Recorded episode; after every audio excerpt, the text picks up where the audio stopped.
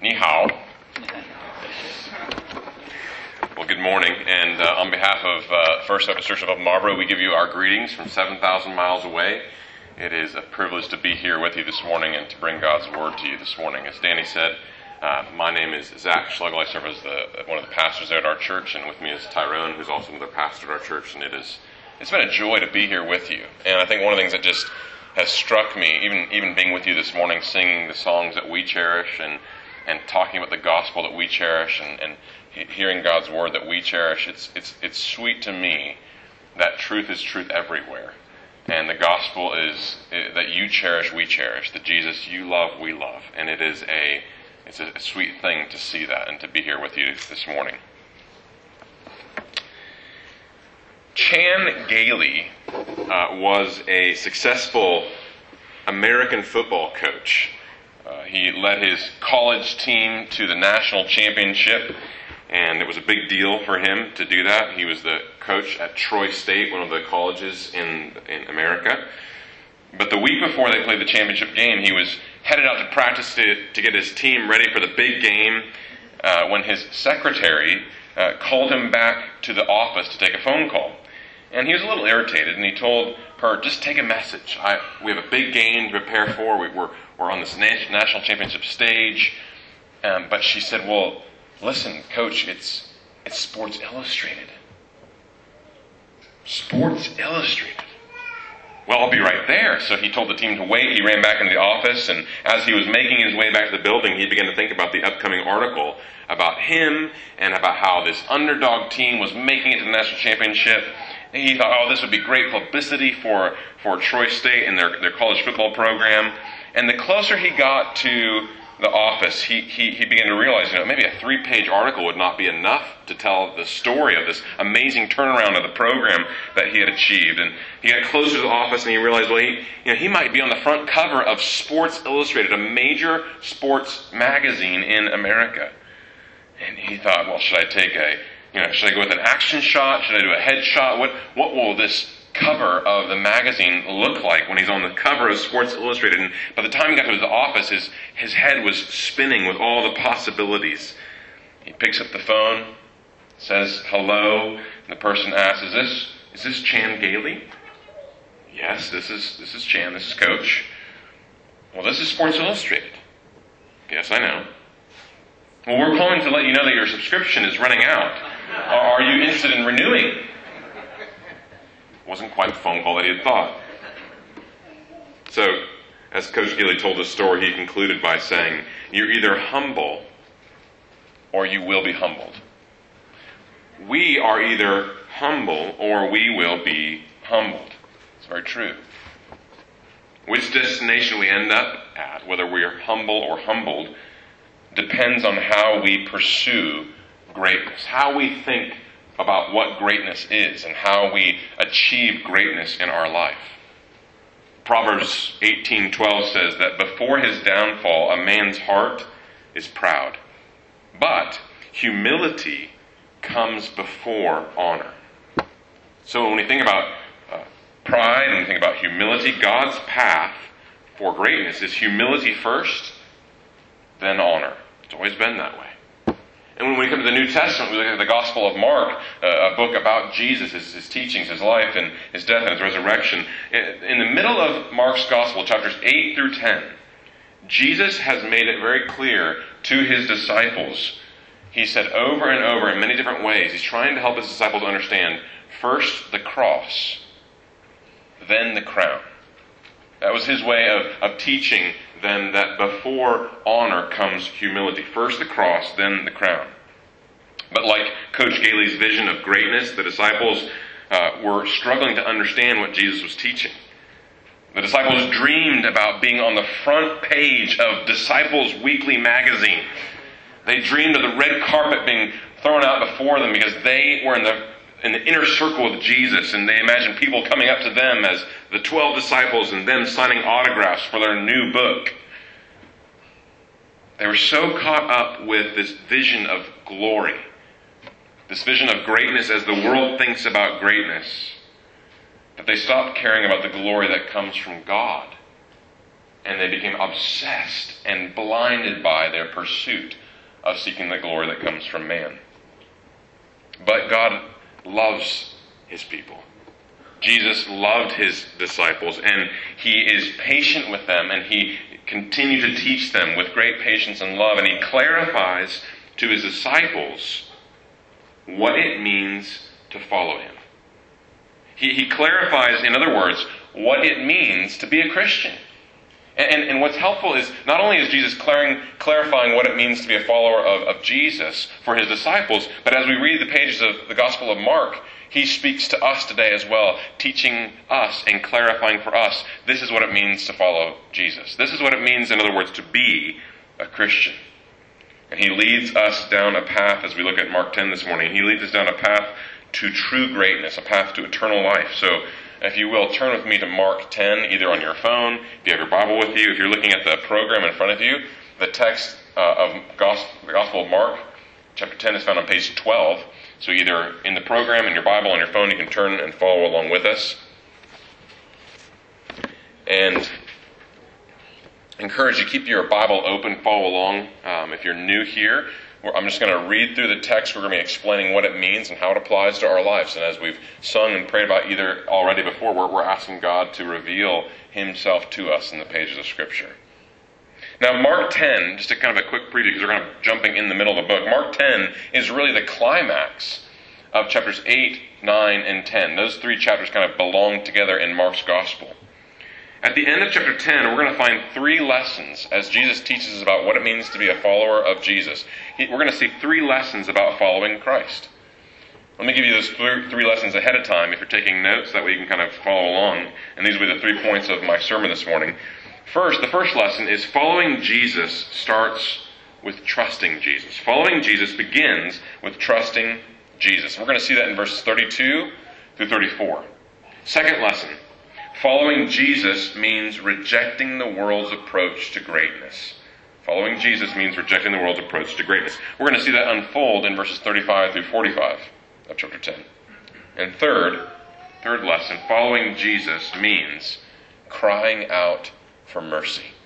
We're going to see that in verses 46 through 52.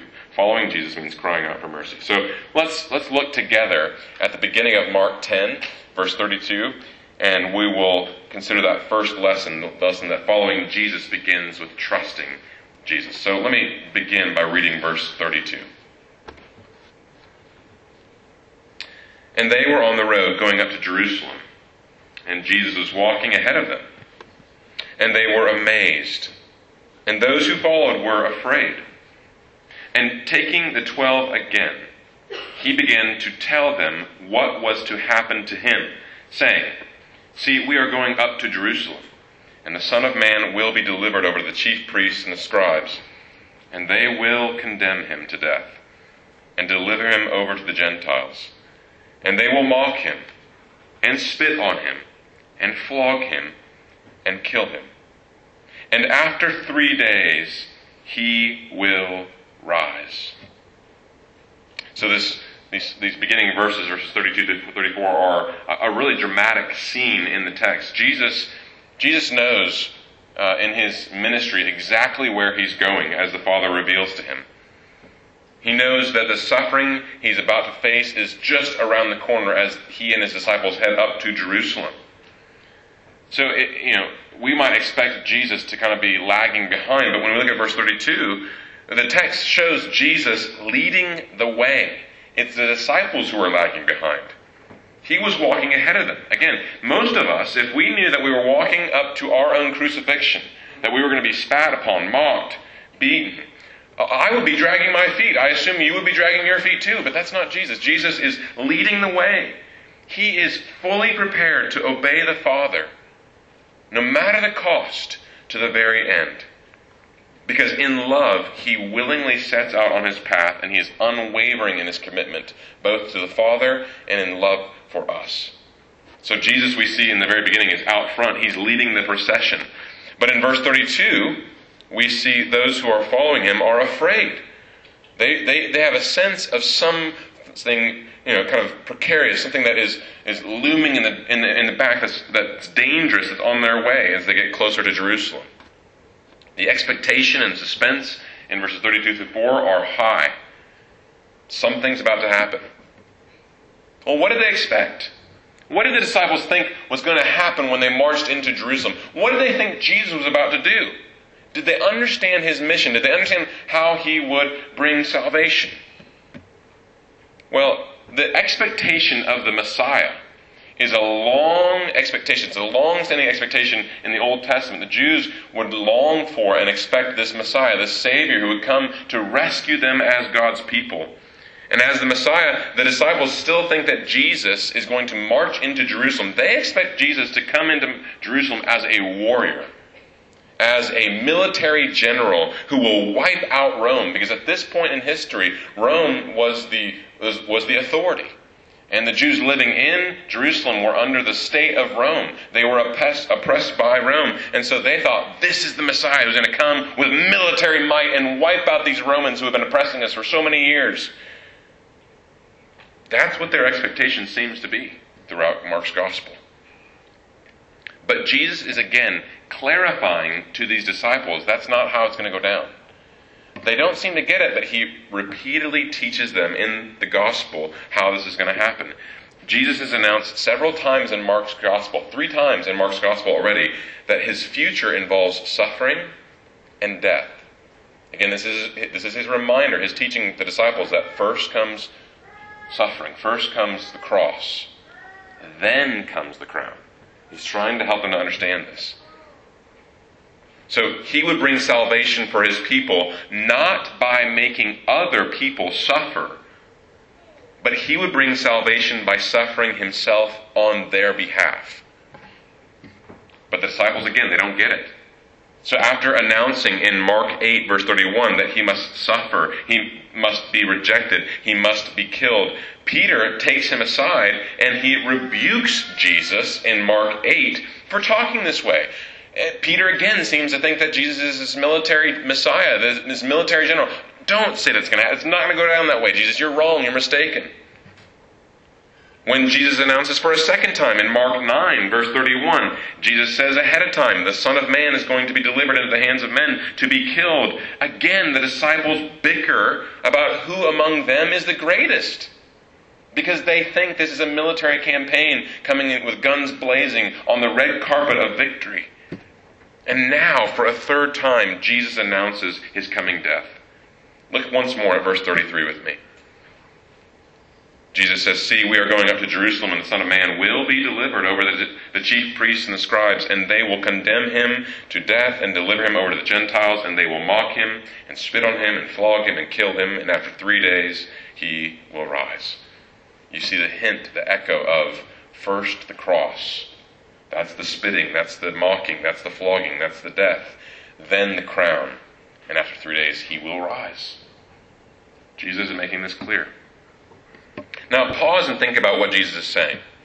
Because what he's talking about is a future event. He's saying, This has not happened yet. This is about to happen. We're, we're walking into Jerusalem. This is just around the corner. This is the future.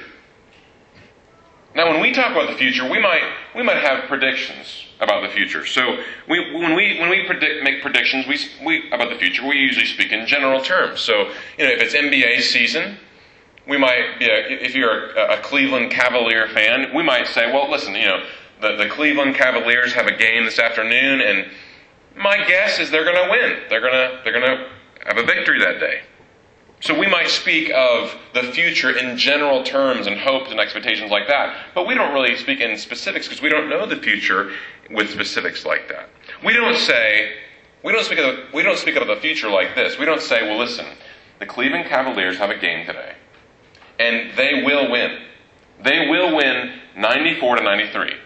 Because in the, in the, in the final seconds of the game, LeBron James is going to steal the ball and he's going to shoot from a half court line and he's going to make it and he's going to win the game with one second left, one second left ticking on, off the clock.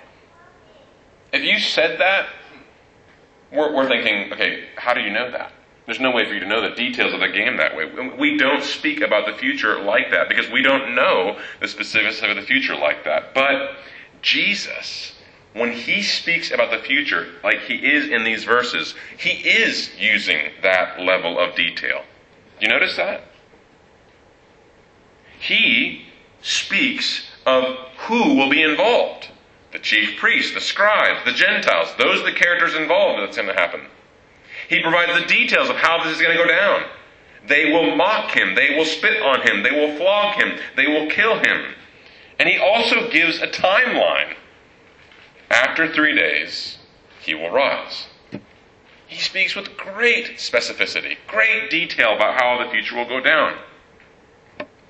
And what's helpful is that if, if we skip ahead to the end of Mark's gospel, we find that what Jesus said happens exactly as he said in time and human history. And we can even go outside of the gospel account in, in, in, our scriptures. We can go outside and look, look to other historical accounts and find that that's, that's how it happened. Just as Jesus said it happened. As one writer puts it, this pattern of testable details followed by specific fulfillment is one more reason we have to trust the Bible is true. Friends, you may be here this morning as a skeptic. You're, you're, you're, you're here kind of trying to figure out whether or not you believe Christianity to be true. You're not sure if you believe it to be true or not. You may be skeptical about the, the Bible and what you hear us as Christians saying about the Bible being God's Word, being absolutely true, without error. You might not be sure that you believe that yet. And if that's you this morning, we are so glad that you came to church this morning. One thing we love for you to know is about the Bible is that the Bible actually invites your questions. The Bible invites your difficult questions. Because if the Bible is true, it will stand up to the toughest of questions that we have. We don't need to be afraid of asking a question and having truth unravel. If it's true, it will stand up to those questions. Now, if, if, you come to the Bible with your mind made up, if you read the Bible yourself or with somebody in the church, and you're, you're, you come to the Bible with your mind made up, like, ah, I don't really believe this, and I'm not going to believe this, if you refuse to give the Bible an honest reading, well, that might actually say more about your closed mindedness than about the Bible's truthfulness. But if you are willing to read the Bible with an open mind, to give it a fair shake, and then you should, you should ask whatever questions you have about the Bible, about Jesus, about God. We as Christians don't gloss over the Bible. We don't skip the hard questions. Far from it. When we read the Bible as Christians, we look closely at the details. We try to question ourselves. We try to question what is the Bible saying here? We turn the Bible over and over carefully in our minds. And we invite you, as a non Christian, as a skeptic, to do the same thing. Read the Bible, ask the questions that you have, because the Bible is true. But as you read the scriptures, as you read the Bible, if you find the Bible to be reliable and it seems trustworthy to you as you read it, my challenge to you is that you do what any honest person would do with that conclusion. And that is that you trust the God who speaks in the pages of Scripture. And so, if you're here as a skeptic, as a non Christian, my encouragement to you is to read the Bible for, on your own. Maybe, maybe find somebody else in this church to read the Bible with. And and, and, and, read with an open mind and ask all the questions that you have. Because the Bible itself is one of the best arguments about the truthfulness of it. It, it, it. As you read it, it has a way of affirming in your own heart and your mind that this, this does not sound like just the words of men. This is the Word of God. So give it a shot. Read it. Ask your questions. It's true. Following Jesus begins with trusting Jesus. Being a Christian begins with trusting Jesus. Now, every other world religion teaches that in some way, morality, it, it, teaches a certain morality in the hopes that if you do enough good in your life, if your good outweighs the bad in the end of your life in the scales of God's justice, that's how you get into heaven. Then God, you know, if your good outweighs your bad, then God will let you into heaven. Our problem, however, requires more than a moral tune up just a, a little tweaking. The Bible is very clear that, that you and I, we have all sinned against God and left to ourselves. We are trapped by the demands of God's justice. God is a good God. And because God is good, He will punish all sin.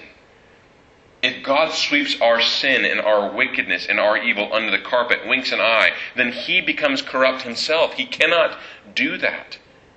God will punish all sin, and the punishment for our sin is not only a separation from a holy God who is perfectly good, but it is the punishment of hell itself. Hell becomes the expression of his wrath, his righteous wrath towards evil and sin. So if we're trapped by the demands of justice, well, then what do we do? Skip down to verse 45. Look again at your text, verse 45. For the first time in Mark's gospel, Jesus explains explicitly why he came to die. Verse 45 For even the Son of Man, that's Jesus, came not to be served, but to serve, and to give his life as a ransom for many. The Bible is very clear the wages of our sin is death. That means no amount of good works can make up for our bad because the cost of our sin, the demands of ju- God's justice, is our very life. If we get what we deserve, then we deserve death. And friends, that is why Jesus came. That's why Jesus explains he came. He came to give his life as a ransom, as a payment for many. The word for in verse 45, when he says he came not to serve, not to be served, but to serve, but to give his life as a ransom for many, the word for there means in the place of, as a substitute. So unlike every other world religion, the Savior of Christianity the Savior in Christianity is Jesus. And Jesus says He's the Savior because He came to die for us in our place as our substitute for anyone who would turn from their sin and trust in Him. He, on in His death, purchases the redemption of our, of our souls if we are willing to turn from our sin and trust in Him. To those who trust in Jesus, He offers eternal life he offers joyful fellowship with a God that we are created to know and love and follow. And he offers the forgiveness of sins, a clean conscience. We know that this is true, that his offer of forgiveness, the offer of fellowship, the offer of being in a right relationship with our God, we know it's true because not only did Jesus die for our sins, but just as he promised, three days later, he rose from the dead verifying that his sacrifice for our sin was sufficient and that he can declare us righteous because he rose from the dead if we're willing to trust in him. So, friends, if you're here and you're not a Christian, if you're not a follower of Jesus, then that is the good news of Christianity. And what remains for you is not just to know this truth, but to know that you must respond to it. We all must respond to that truth of the good news. And, and, and the question that we're faced with is will we trust in Jesus? Because that's the very beginning of the Christian life. Will we turn from our sin? Will we turn from our self reliance? And will we trust in Jesus for our salvation? It's not enough just to know that Jesus came and did this. It's not even enough to agree with the fact that he came to do this. It's not enough to just see Jesus as a good moral teacher, because Jesus' claims about himself will not allow us to. Jesus claims not just to be a good moral teacher, he claims to be God himself, the second, the, the Son of God. So anything short of trusting Jesus with all of our life, trusting Jesus as our God, then puts us in the group of those in this story who mock him and spit on him. If we do not affirm who he says he is as God, then we are mocking him and we are spitting on him. And friends, the end of those who do that and refuse to acknowledge who Jesus is, is the end of that is judgment. If we refuse to trust in Jesus, we're left to stand before this holy God on our own two feet, our own merit, and we deserve hell. Friends, Jesus came to give his life that we might have life. So, my plea to you this morning is that you would not ignore what Jesus is saying to us, but that you would turn from your sin and trust in Christ. Because he promises you forgiveness if you'll do that this morning. If you have questions about that, I'm sure there are folks afterwards that would be more than glad to talk to you about how you can be right with God. And so don't leave here this morning without, if you have those questions, don't leave here this morning without asking that and, and, and, and learning what the Bible says about how you can be right with God. Three times, three times Jesus taught his disciples about his coming suffering, his coming death, his future resurrection. And And even after three times, they still don't understand the way of the cross. First the cross, then the crown. They don't yet understand that following Jesus means rejecting the world's approach to greatness. And friends, that's our second point we see in this text here. That following Jesus, the second lesson is following Jesus means rejecting the world's approach to greatness. And we'll see that beginning in verse 35. So let's return our attention to God's word here in verse 35. And James and John, the sons of Zebedee, came up to him and said to him, Teacher, we want you to do whatever we ask of you. And he said to them, What do you want me to do for you? And they said to him, Grant us to sit, one at your right hand and one at your left, in your glory. Jesus said to them, You do not know what you are asking. Are you able to drink the cup that I drink and to be baptized with the baptism which I am baptized? And they said to him, We are able. And Jesus said to them, The cup that I drink, you will drink. And with the baptism with which, with, which I was, with which I was baptized, you will be baptized. But to sit at my right hand or my left is not mine to grant, but it is for those for whom it has been prepared. And when the ten heard it, they began to be indignant at James and John. And Jesus called them to himself and said to them, You know that those who are considered rulers of the Gentiles lord it over them, and their great ones exercise authority over them.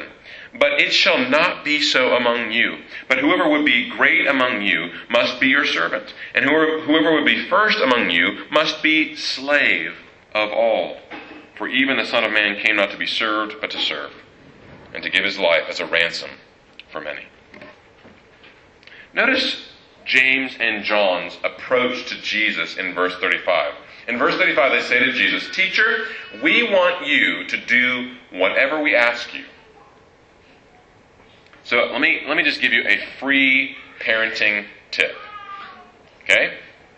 If your kids come up to you and say, Hey, Dad, hey, Mom, we want you to do whatever it is we ask for you, before telling you what they are going to ask of you, parents don't say yes.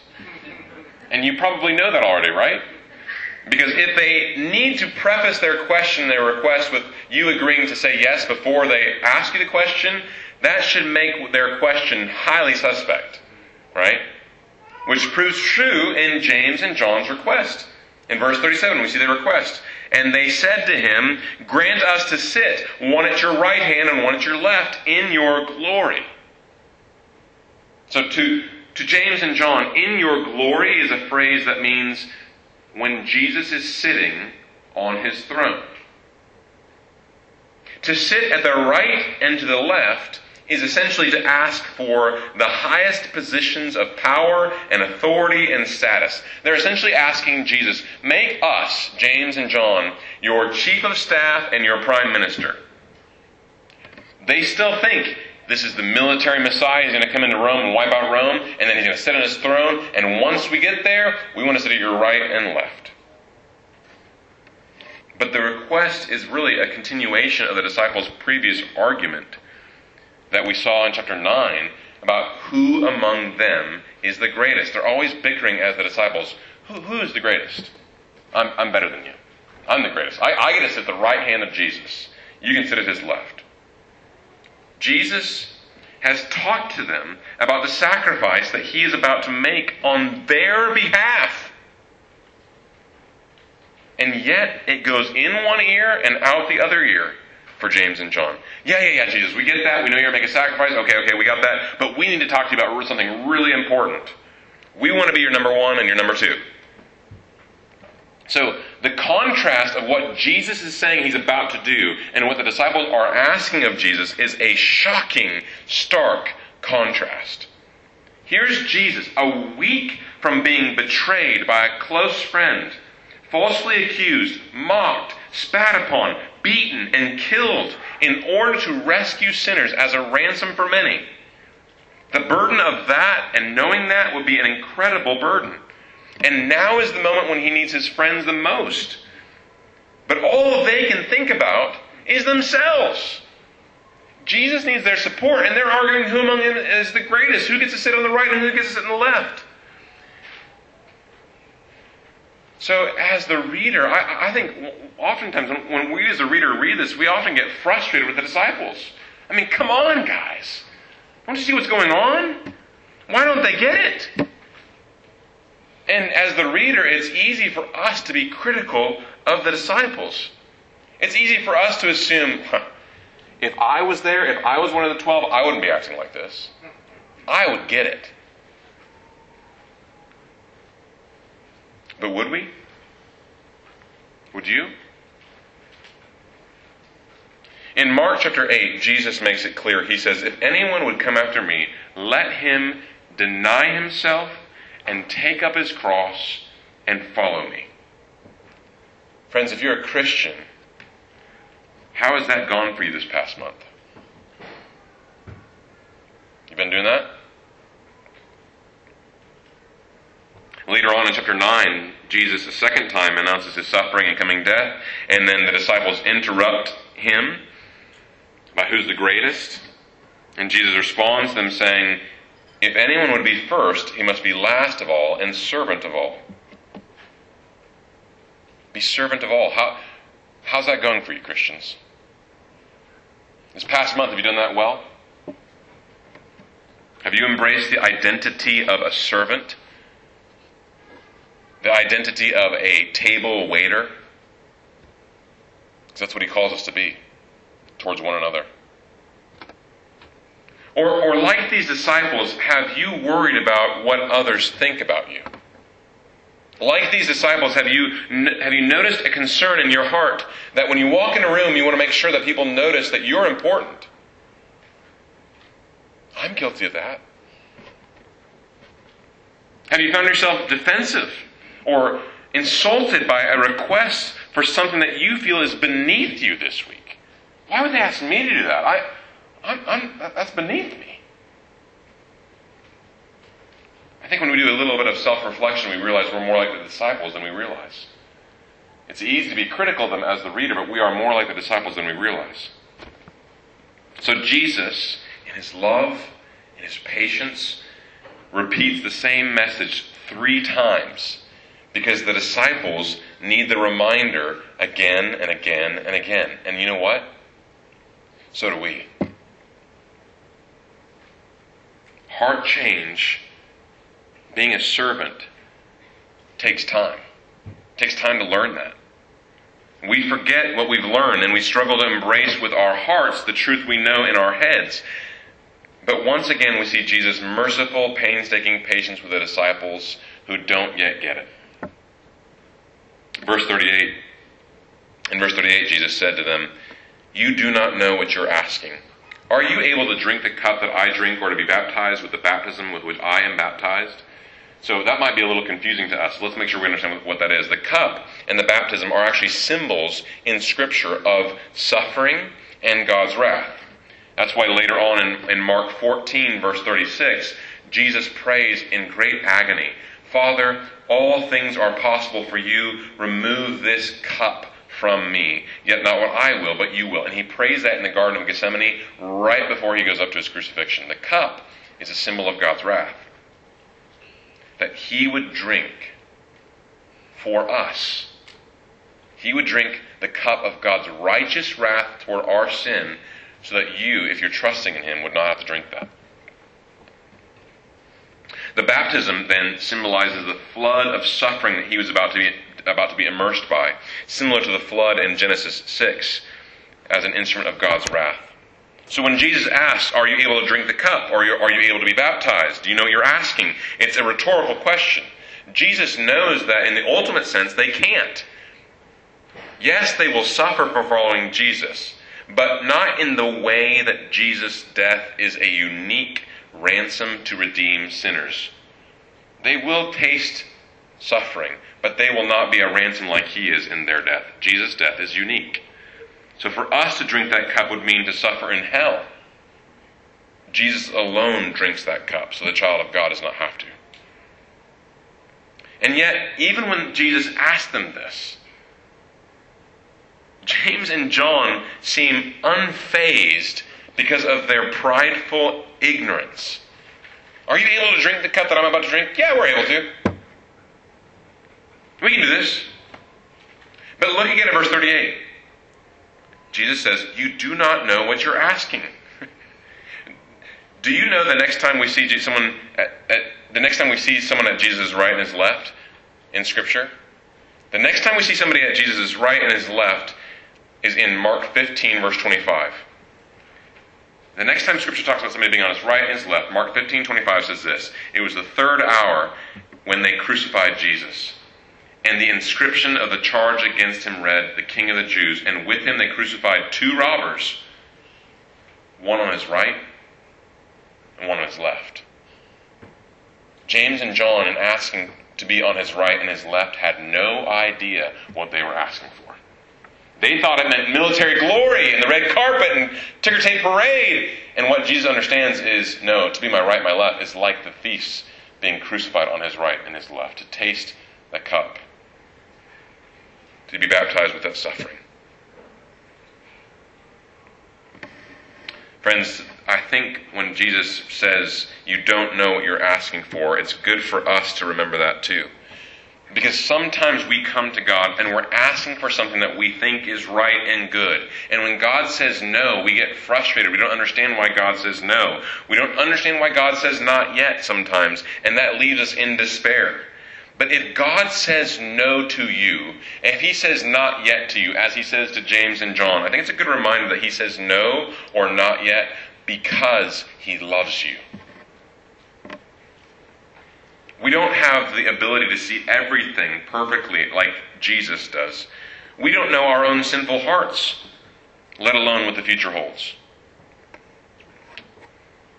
Who knows how many things God has spared us from by not giving us what we ask for in our foolish, sinful hearts? Him saying no to you is not because he hates you, it's because he loves you. Whenever we pray, whatever we are asking God for, we can rest in this unchanging truth. Whatever God gives in response to our request, whatever God gives, every time, it is good. God only gives good gifts to his children when they ask. So even when it's hard to wait, even when it doesn't make sense, God always does what is good, and we can we can rest assured of that. Verse 41. Verse 41 says, And when the ten heard it, the other ten disciples heard James and John request, they became indignant at James and John. So we're told that when the other ten disciples hear and caught wind of what James and John were up to, they got angry. They were furious. Because in their request, James and John were saying, We're better than the other ten. We deserve to be at the right and left. We deserve the positions of number one and number two, not these other ten. And I think that's true for us too. When we find our significance based on how we compare ourselves to others, then conflict is soon behind. So much of our discouragement and our worry and our anxiety and our anger and our fear comes because of our concern about our status. And like these disciples, if we define our greatness based on how we compare ourselves to others, then we lose sleep at night hoping for respect or applause or being important in the eyes of others. Because our concern for what others think about us ends up putting us on a roller coaster. Pride when we're successful, and despair when we fail, because our whole value is based on others' opinions of us. Friends, do you see yourself in this story? Do you see yourself in, this, in, the, in the request of James and John? Can you relate with these disciples and their anger towards James and John, thinking that they're insulted by, by not being seen as number one and number two? Friends, if you are sick from being on the roller coaster up and down, from finding your identity based on how you compare with other people, if, you, if you're feeling nauseous by the, being, the ups and downs of being a slave to the opinion of others, Jesus shows us a better way. He shows us a path to freedom, a, a path to joy and contentment free from comparison, free from competition. It's the path of Christian discipleship, the path of following Jesus to true greatness. The world's path to greatness depends on competition. It depends on being better than others. That's how you know you're great. That's what Jesus means when he says in verse 42, You know that those who are considered rulers of the Gentiles lord it over them. He's saying the world seeks power and status and control, and they lord it over people to make sure that others know I'm great. If you have power, if you have the right connections, if you have money, in this world you can get what you want. But Jesus is clear. In verse 43, he says to the Christian, But it shall not be so among you. To follow me, you must reject the world's definition of greatness. That may be the way the world operates, but it's not the way it operates in the kingdom of God. Jesus presents a different path to true greatness. Again, look at verse 43. He says, Whoever would be great among you. So G- Jesus is not against us being great. He's all for greatness. But he's offering a different path towards greatness. He says, Whoever would be great among you must be your servant. And whoever would be first among you must be slave of all. Now, it's, it's one thing to be a servant. The word for servant there is the idea, of this language of a table waiter. So some of us might choose a career as being a table waiter at a restaurant. That could be a good job. But Jesus says more than just being a waiter or a servant. He goes on even further to say, You must be slave of all. Now, no one signs up to be a slave. A slave is the last a slave is the least of all. A, a, slave is even beneath a servant. They are the nobodies of society. They have no rights. And Jesus says if you want to be great, you must not only be a servant, you must also be a slave of all. Do you find that difficult? Do you find it offensive that Jesus would call us to be a slave in order to follow him? Friends, for many, this is one of the most difficult things about Christianity. Because Christianity insults our pride, Christianity insults our self importance. Following Christ in this way feels risky because it means walking the path uh, that requires trusting Jesus that what he says, this leads to greatness. It means trusting Jesus that that's true. And it goes against all our intuition. That's not the path to greatness. The whole world says it's this way. And Jesus is saying, no, no, no. True greatness is this way, by being a slave, a servant of all. And, and, and to follow Jesus means that we're putting all our chips, so to speak, with Jesus. We're walking away from the possibility of gaining applause by the world's well worn path to greatness. So, why should we do this? Why would we take the risk of following Jesus and his path to true greatness? Well, verse 45 gives the reason why we should take that risk. Look at verse 45. Why take the risk? Verse 45. For, because even the Son of Man, Jesus, came not to be served, but to serve, and to give his life as a ransom for many. Because that's what Jesus did. Do you see how silly and ridiculous we look when we go around the room puffing out our chest, flaunting our titles and our paychecks and our positions when we're standing next to the foot of the cross? It's so inconsistent as a Christian. Jesus says, This is the path of greatness, and then we're puffing out our chest saying, We're awesome. And Jesus saying, I'm a slave, I'm a servant. We should want to be like Jesus in that sense. John Stott puts it this way. He says in the book, The Cross of Christ, he says, Every time we as Christians look at the cross of Christ, the cross of Christ seems to be saying to us, I am here because of you. It is your sin I am bearing. It is your curse that I am suffering. It is your debt that I am paying. It is your death that I am dying. Nothing in history or in the universe cuts us down to size like the cross of Jesus Christ. All of us have inflated views of ourselves, especially in self righteousness, until we have visited a place called Calvary. It is there, John Stott says, at the foot of the cross that we shrink to our true size. That's really helpful, I think. Jesus' death and resurrection is also where we meet God's incredible love, too. And I don't want us to miss that. It's at the cross that we are undone, knowing that God loved us while we were unlovable. That is God's mercy and His love. And the more we know this love, the more we're free from needing to compare ourselves with other people in order to find our significance or our place or our value in society. Jesus' substitutionary sacrifice, Him dying in our place, proves to our insecure, skittish little hearts that we are worthy, that we find, sorry, that we find worth in Him. That, that God looked at us and said, I love you. That we are worth everything to Jesus. And that we have everything that we need in Him. We no longer need to rely on competition to find our value or comparison to find our value, but God's grace. We look to God's grace to find our value. And as a result, we're set free from this, this, this, this needing to compare and compete, and we're finally set free to serve and love as Christ has loved us. So, friends, what does it look like for you to follow Jesus' example this coming week?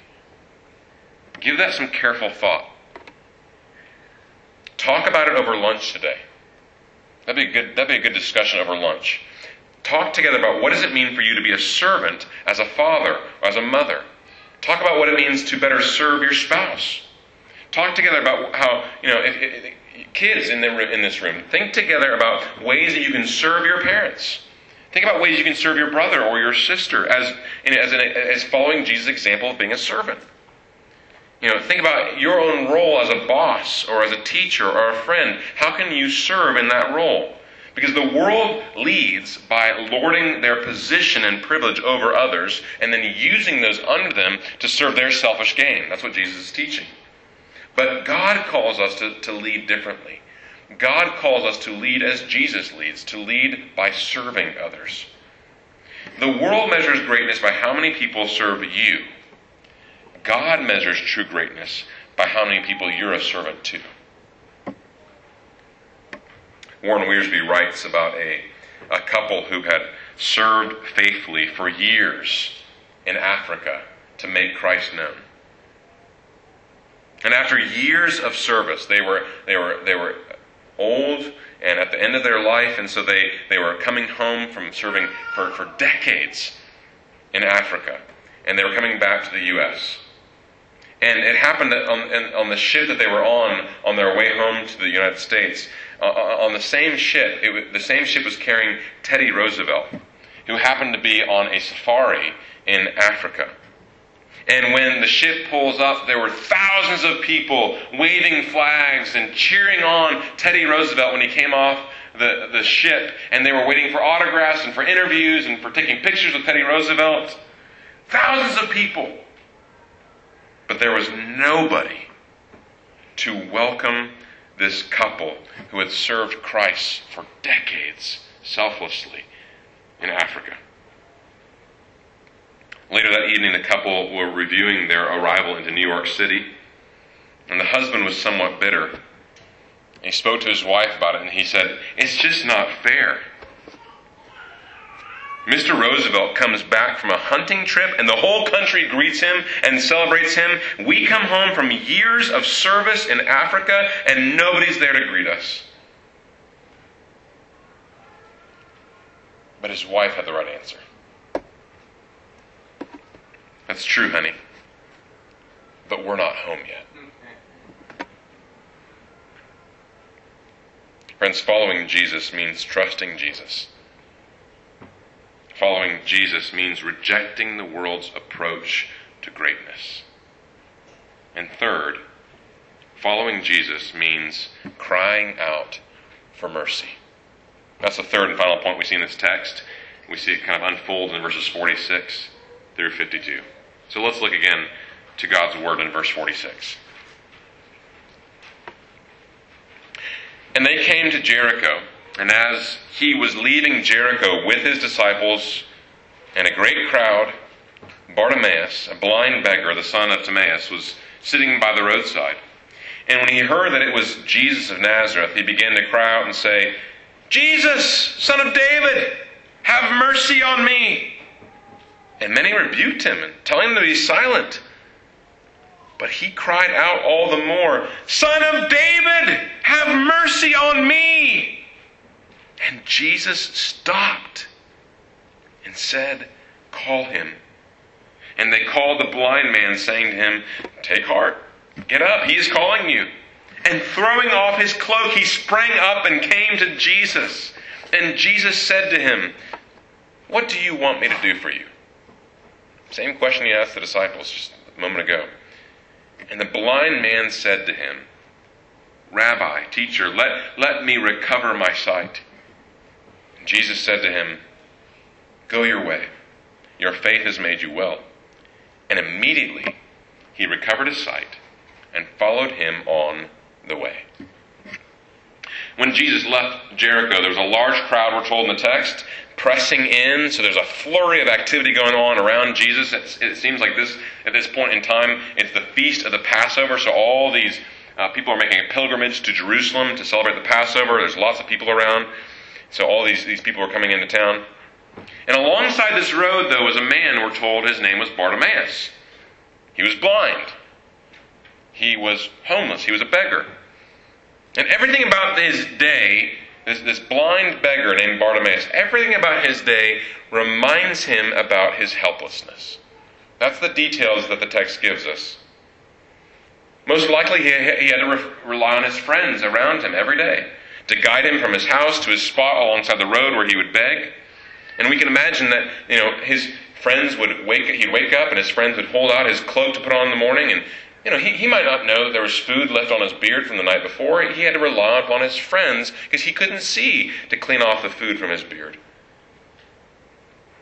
He needed his friend to help him every step of the way. And then later that, that day, as he sat there, he would be begging and asking for people for money as they passed by. His very occupation reminded him of his dependence on others. Everything about him reminds him of his dependence on others around him. He was easily overlooked by the crowd. He was easily forgotten. Why? Because he had no power. He had no influence. He had no money. He, in the eyes of the world, was a nobody. He had no greatness. But he wasn't a nobody to God. I love that about the text. There's a subtle hint about this in verse 46. We're not just told that he's a beggar, Mark includes the detail about his name. We're told he was Bartimaeus, the son of Timaeus. He was somebody's son. He, was somebody's brother. He was somebody's friend. The text is saying he is a somebody in the eyes of God. So, what does Bartimaeus when he hears that Jesus is near, he, he cries out, Jesus, son of David, have mercy on me. The crowds may be blind to Jesus' identity, but somehow blind Bartimaeus is the one person in the crowd who sees the truth about who Jesus is. He's the son of David. The title, Son of David, points back to the Old Testament promise of a day when God would raise up a king in the line of David who would rule forever. You can see that in 2 Samuel 7, verse 16. But when he cries out, Jesus, Son of David, have mercy on me, verse 48, many people rebuked him, telling him to be silent. Is it, is, is, it, is it, it's as if the crowd is reminding Bartimaeus, Bartimaeus, you're a nobody. A king like Jesus doesn't have time for you. So, what is Bartimaeus supposed to do, being silenced by the crowds? He needs Jesus' help. He knows that Jesus is the only one who can help him. He believes Jesus can help him. He thinks this is Jesus who's the son of David. But he doesn't have any connections. He can't get in the inner meeting with his connections and his power and his money. So, what's he supposed to do? The only thing he could do. Verse 48. He cries out all the more, Son of David! Have mercy on me. And Jesus stopped.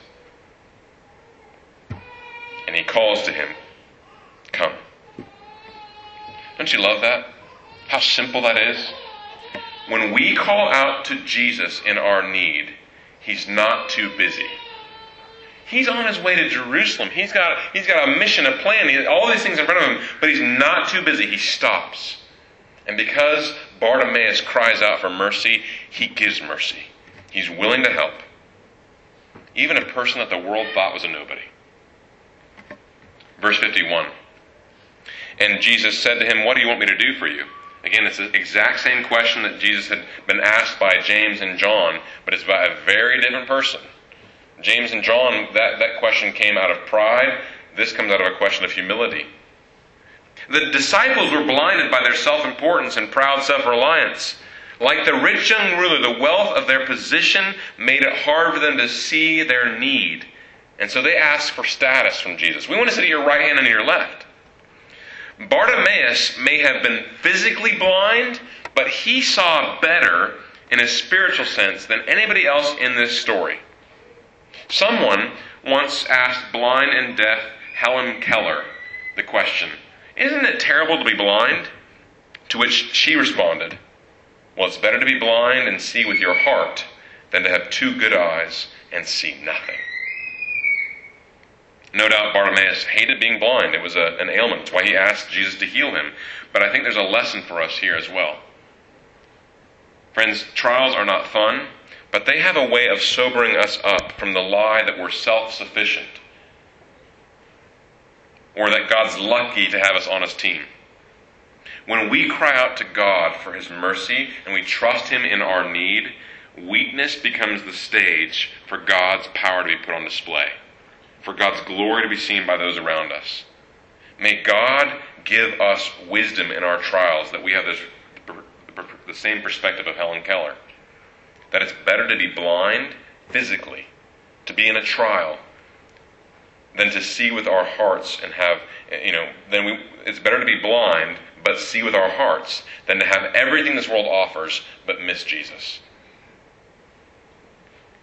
Look once more at verse 52 with me.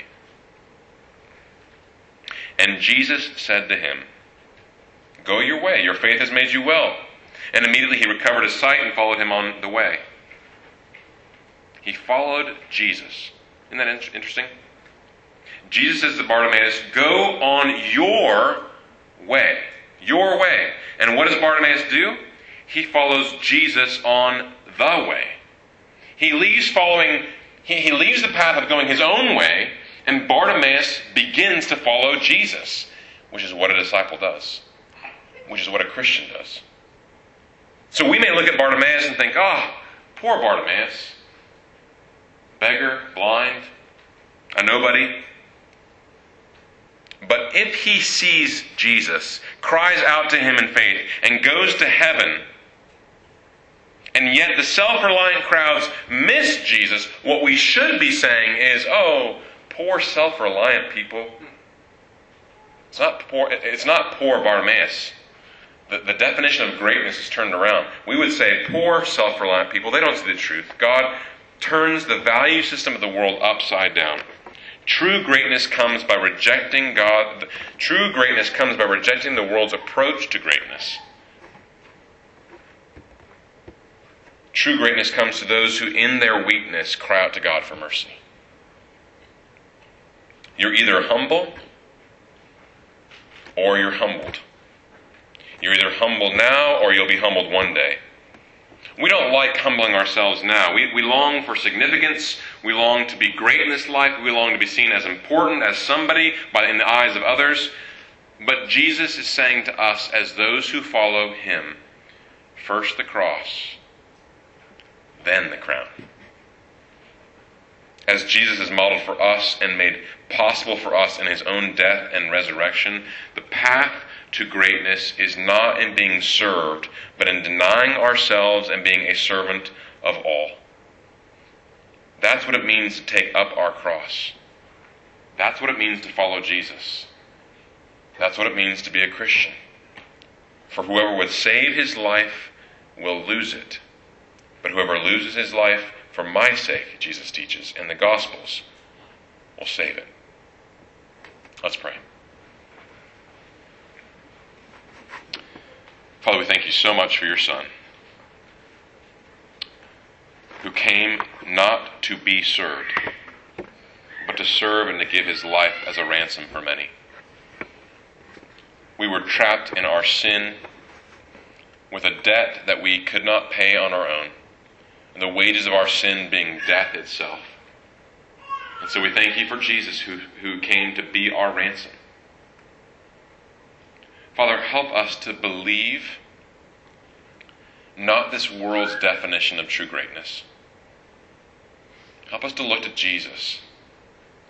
Help us to look to the future with faith and to believe what true greatness truly is. Help us to serve. Help us to follow. Help us to cry out for mercy and to rely upon you and to admit our weakness. And on the, the, the weakness of our lives, we pray that you would display your power and your mercy. In Jesus' name.